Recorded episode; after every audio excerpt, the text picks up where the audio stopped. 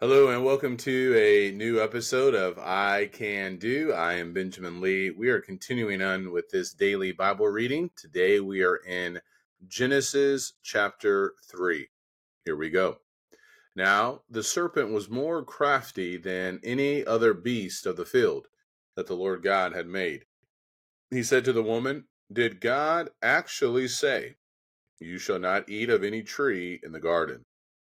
And the woman said to the serpent, we may eat of the fruit of the trees in the garden, but God said, You shall not eat of the fruit of the tree that is in the midst of the garden, neither shall you touch it, lest you die.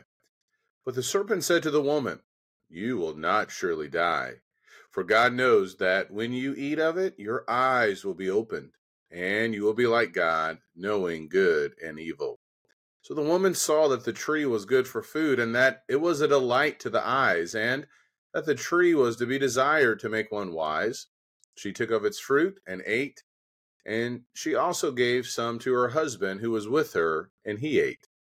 Then the eyes of both were opened, and they knew that they were naked. And they sewed fig leaves together and made themselves loin cloths. And they heard the sound of the Lord God walking in the garden in the cool of the day. And the man and his wife hid themselves from the presence of the Lord God among the trees of the garden. But the Lord God called to the man and said to him, Where are you? And he said, I heard the sound of you in the garden, and I was afraid, because I was naked, and I hid myself. He said, Who told you that you were naked? Have you eaten of the tree of which I commanded you not to eat? The man said, The woman whom you gave to be with me, she gave me fruit of the tree, and I ate. Then the Lord God said to the woman, What is this that you have done? The woman said, The serpent deceived me, and I ate. The Lord God said to the serpent, Because you have done this, cursed are you above all livestock, and above all beasts of the field. On your belly you shall go, and dust you shall eat all the days of your life. I will put enmity between you and the woman, and between your offspring and her offspring. He shall bruise your head, and you shall bruise his heel. To the woman he said, I will surely multiply your pain in childbearing.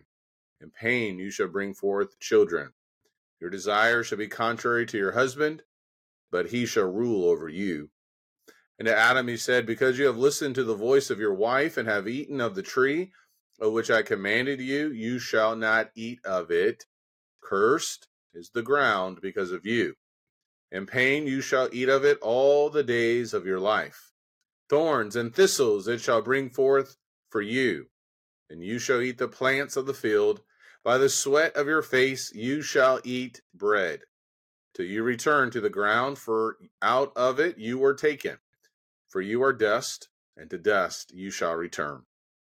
The man called his wife's name Eve, because she was the mother of all living. And the Lord God made for Adam and for his wife garments of skins and clothed them. The Lord God said, Behold, the woman has become like one of us, or the man rather has become like one of us in knowing good and evil. Now, lest he reach out his hand and take also of the tree of life and eat and live forever. Therefore, the Lord God sent him out from the Garden of Eden to work the ground from which he was taken. He drove out the man, and out of the east of the Garden of Eden he placed the cherubim and a flaming sword that turned every way to guard the way to the tree of life. That is the reading of Genesis chapter 3. Adam and Eve committed sin that's what we see, number one. Sin is a biblical term. Sin is missing the mark that God has established. Sin is transgression, it is iniquity, it is wrong in the eyes of God. God gave Adam and Eve choice about whether or not they would listen to him. He gave them everything in the Garden of Eden, and yet they decided to disobey. We are introduced, number two, to the serpent. By the end of the Bible, Revelation chapter 12, we see this serpent of old, which is Satan. We see how the devil or Satan tempts mankind. through the lust of the flesh, the lust of the eyes, and the pride of life. It's interesting that he knew uh, enough of what God had said, and he was able to get the woman, Eve, and Adam played a role with this as well, but initially here with Eve, to doubt God's commands, to doubt God's intentions, to doubt God's faithfulness. Well, he often does the same thing for us. The same way they were tempted, the lust of the flesh, the lust of the eyes, and the pride of life. That's what we see in First John chapter 2. That's the same way that the devil is going to come after us. And he was able to get Adam and Eve to consider maybe we are missing out on something. Maybe what God has told us is not the best way or is not the best thing for us. And they ate of the tree. And as a result of that, everything would change. If they ate of that tree, they would die, and they didn't die physically immediately. They were going to live for Adam's going to live to I think uh, 900 years in Genesis chapter five. But there was a change that took place both physically and also spiritually. This separation now that they had from God as a result of this sin. And so we learn some valuable lessons about sin. And we learn valuable lessons about disobedience from Genesis chapter 3. We also learn that the devil, number three, I believe I'm on, that the devil will promise us so much, but he always under delivers. That's what we see. What they got was not what they what they really were going after. They lost everything. They lost perfection because they did not listen to God. God's way is always the best way. And when you think about Adam and Eve here with this story, we learn a lot just about how mankind operates. We like to play the blame game, and we often do that. Eve did that, Adam did that, but God is going to hold each of us responsible for the decisions we make. Adam at some point had to communicate these instructions to Eve because she knew what God had said, what they were supposed to do, and what they were not supposed to do. Let me give you another observation from today's reading. Did you notice that the text did not say that it was an apple that they ate? Now, maybe it was an apple, but it never specifies the kind of fruit.